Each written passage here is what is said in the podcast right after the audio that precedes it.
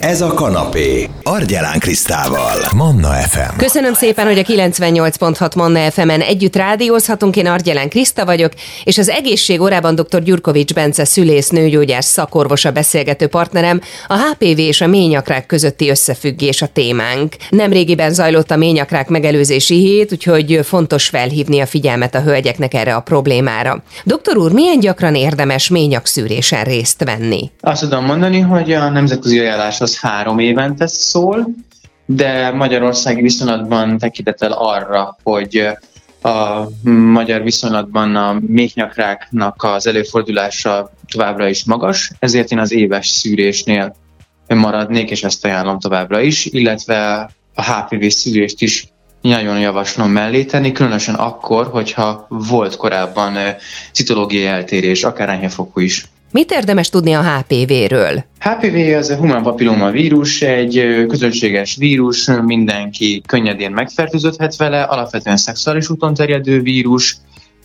de de egyébként más úton, módon is, számunkra még esetleg ismeretlen módon is elkaphatjuk ezt a fertőzést. Férfiak és nők is érintettek, a nők sokkal inkább kiterjedt, kitettebbek a rizikónak olyan szempontból, hogy aki HPV-vel fertőződött és hölgy, különösen, hogyha magas kockázatú törzsről van szó, akkor nagyobb eséllyel alakulhat ki náluk méhnyakrák.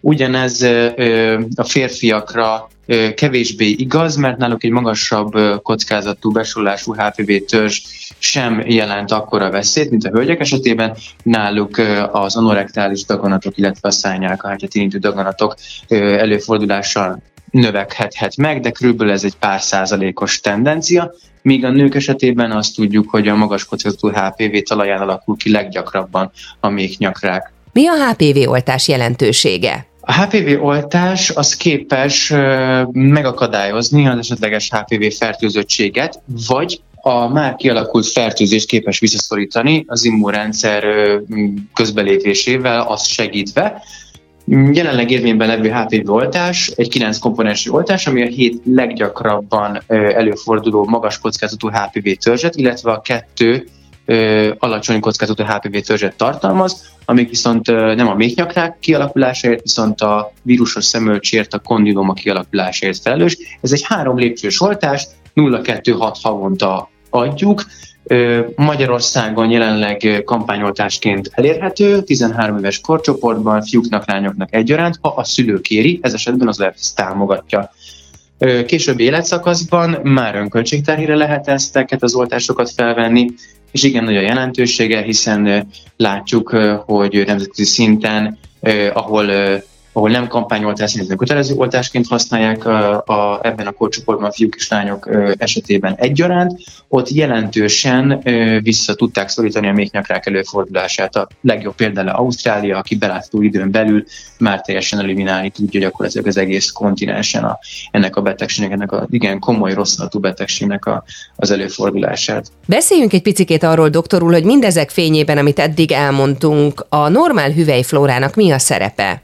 A normál az egy védelmi funkcióként szerepel, egy igencsak érzékeny terület, saját magát képes kondicionálni, a hüvelyflóra van egy különleges savas pH beállítottság, amelynek a, a szintjén a jó és rossz baktériumoknak az aránya megfelelő egyensúlyban védelmi funkciót töltve, ha ez az egyensúly bármilyen okból kifolyólag legyen az külső-belső tényező, leggyakoribb antibiotikumkezelés, fertőzés, szexuális együttlét, dohányzás, környezeti változások, stressz, de maga, maga akár a terhesség is befolyásolhatja, akkor megborul ez az érzékeny egyensúly, és akkor könnyebb utat lelnek a kórokozók az esetleges fertőzések kialakulására és így módon ezt érinti a méhnyakat érintő fertőzésekre vonatkozólag is, tehát így a HPV fertőzöttség, és akkor minden következtében a különböző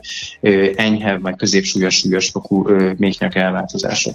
Mit tehetünk, hogy a normál hüvelyflórát fenntartsuk? Alapvetően a, figyelünk a saját higiéniára, az egy fontos dolog, de ennek kiemelném, hogy a túlzott higiénia a sem megfelelő, nem szabad átesni a ló túloldára.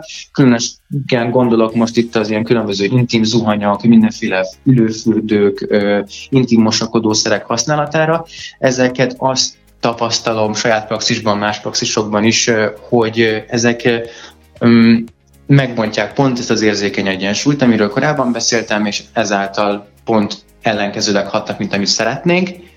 Úgyhogy ezeknek inkább a visszaszorítását, elhagyását javaslom, helyette napi egyszer-kétszer attól függ, hogy milyen, milyen az életvitelünk, bármilyen tusfürdővel szappannak külsőleg, érdemes mosakodni, a hüvelynek van egy belső öntisztuló közege, azt nem érdemes egyfolytában irritálni, irigálni.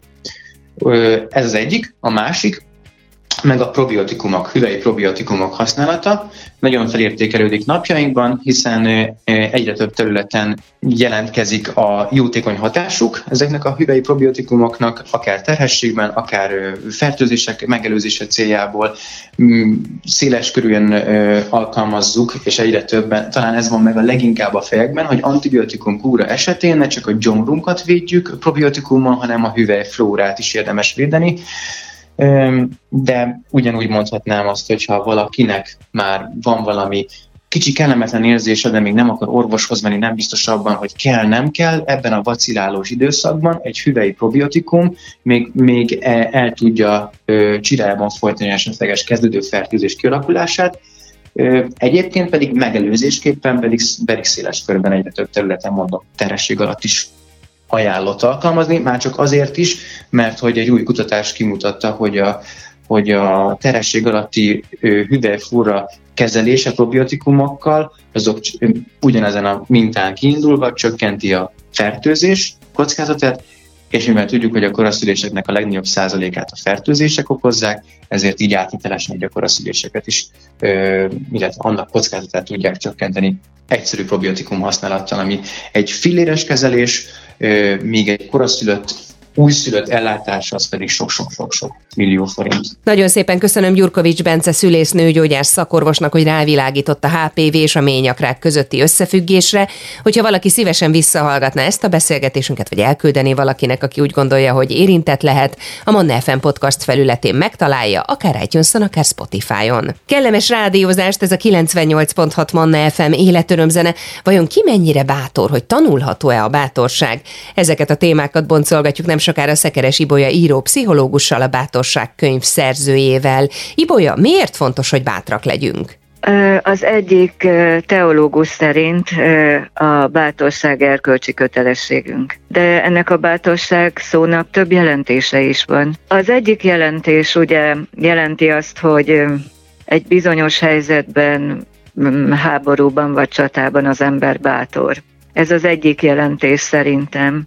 A másik jelentés azonban az, amikor felvállaljuk önmagunkat, ami már nehezebb dolog egy közösségben, vagy éppen egy kultúrában, vagy társadalomban. Tehát ehhez óriási bátorság kell, hiszen az ember, a személyiség valamilyen szinten ugye más, mint a többiek, az egyén, és a másságát felvállalni. Ehhez bátorság kell és ha igazán őszinte akar lenni önmagával, akkor ugye ezeket is fel kell vállalnunk. Tehát én úgy gondolom, hogy a bátorságnak rétegei vannak, mint mindennek a valóságban, ennek a fogalomnak, és ahhoz, hogy igazából lelkileg, mentálisan egészségesek legyünk, hogy megszabaduljunk a, a szorongásoktól, ami ott bennünket gyötör egész életünken át, vagy sokáig, a, a, azokkal ugye bátran szembe kell néznünk. Tanulható a bátorság? Igen, tanulható, mert én kezdtem, mint aki gyávának tapasztalta meg önmagát. Ez egy folyamat. Tehát ez azzal függ össze, hogy az önismerettel.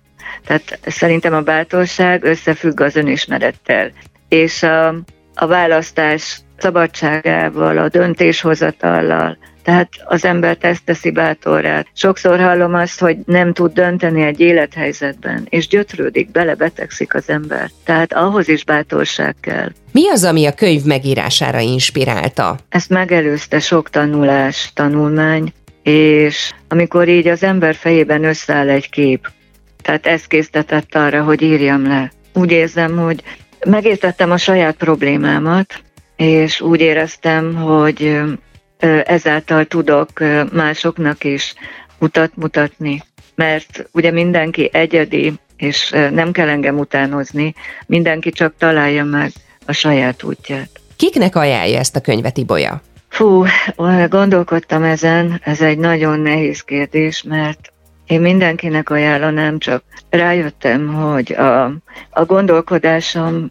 lehet, hogy másképp gondolkodom, de nagyon sok nő a környezetemben megvásárolta, akiket ismerek, függetlenül attól, hogy milyen iskolai végzettségük van. Tehát vannak olyan részek, amelyek érdeklik az embereket, és utána meg kíváncsiskodnak tovább. Mindig tanulhatunk. Próbáltam elkerülni az olyan szavak használatát, amelyek értelmetlennek tűnhetnek az embereknek, és próbáltam egyszerűen fogalmazni. De a gondolatiság viszont megmaradt egy kicsit bonyolultabbnak, de bízom benne, hogy mindenkihez van valami fajta üzenete a könyvemnek. Bátorság, ami bizony tanulható, és fontos is, hogy bátrak legyünk. A Bátorság című könyv szerzőjével, Szekeresi Bolya író-pszichológussal beszélgettem itt a Manna FM-en. Ez a 98.6 Manna FM életörömzene, ahol a folytatásban bemutatkozik az Atlésis Alapítvány, az elnök Lukács Tamás a vonal túlsó végén. Tamás, honnét ered az alapítvány elnevezése? Ugye az atlészis az egy ógörög szó, ez a küzdelmet jelenti, és az ókori görög olimpiáknak volt a jelszava, és miután ugye az alapítványunk fogyatékkal élő embereknek a sportolási lehetőségeit kívánja biztosítani, így úgymond testhez állónak találtam ezt a nevet. Mik szerepelnek a 2024-es tervek között? Jelenleg február 17-én lesz egy parakarate versenyünk Szexárdon. Ez egy nemzetközi parakarate verseny lesz, itt mozgásukban akadályozottak, értelmének akadályozottak karatésok fognak részt venni ezen a versenyen. És nagyon sok különböző programot tervezünk, többek között tovább folytatjuk a, a versenypohár programunkat Kecskeméten, ezt szeretnénk bővíteni Kecskemét környékére, így Nagykörös, Szegnét, Szolnok, Tiszauk, Kiskulacházat, tehát ott azon a Bács megyei környéken szeretnénk terjeszkedni a versenypohár programunkkal. A harcművészet programunkat, ami ugye autizmussal élő SNS és ADHD-s gyerekeknek van, ezt tovább folytatjuk ugye a meglévő helyszíneinken, Szexárdon, Érden, Budapesten, Budakeszin és Solymáron. Szeretnénk bővíteni Miskolcon és Nyíregyházán ezt a tevékenységet is adott esetben, hogyha, hogyha engedi a költségvetésünk, akkor még Debrecenben is. Miért lehet fontos a sport egy mozgásában sérült ember számára, vagy éppen egy mentálisan sérült valaki számára? Hát egyrészt ugye egészségi állapotukat javítja ugye a mozgás, másrészt ugye a sport az fejleszti ugye az agyukat, tehát a koncentrációban, az odafigyelésben, a mindennapi életterületén ugye úgy fejleszti a sport a mentálisan sérült embereket, hogy, hogy ez, ez használható az élet bármelyik területén, és emellett ugye egy közösségi élményt is nyújt a sportolóknak. Önök főként fiatalokkal foglalkoznak az alapítványban? Nem feltétlenül, de a növendékeink között inkább ugye gyermekkorúak vannak. Hogyan segíthetjük mi a munkájukat? Ugye a legfontosabb ugye minden esetben ugye a pénzadomány, amiben tudják támogatni az alapítványt. Ebből fizetjük ugye a terembérléseket, az edzők díjait, az eszközök, sportházat beszerzéseket, de nagyon fontos egyébként a média megjelenés, tehát az, hogy hírt adjunk magunkról, hogy tudjanak rólunk az emberek, illetve felhívjuk ezzel a, az érintett szülőknek a figyelmét, hogy van lehetősége a gyereküknek sportolni. Nagyon szépen köszönöm sok erőt, kitartást ehhez a munkához. Az Atlésis alapítvány elnöke Lukácsi Tamás volt a beszélgető partnerem a Manna FM-en. Ez a beszélgetésünk is visszahallgatható formában felkerül a Manna FM podcastjára, akár itunes akár Spotify-on lehet utána hallgatni. Manna, ez a kanapé, Argyelán Krisztával. F.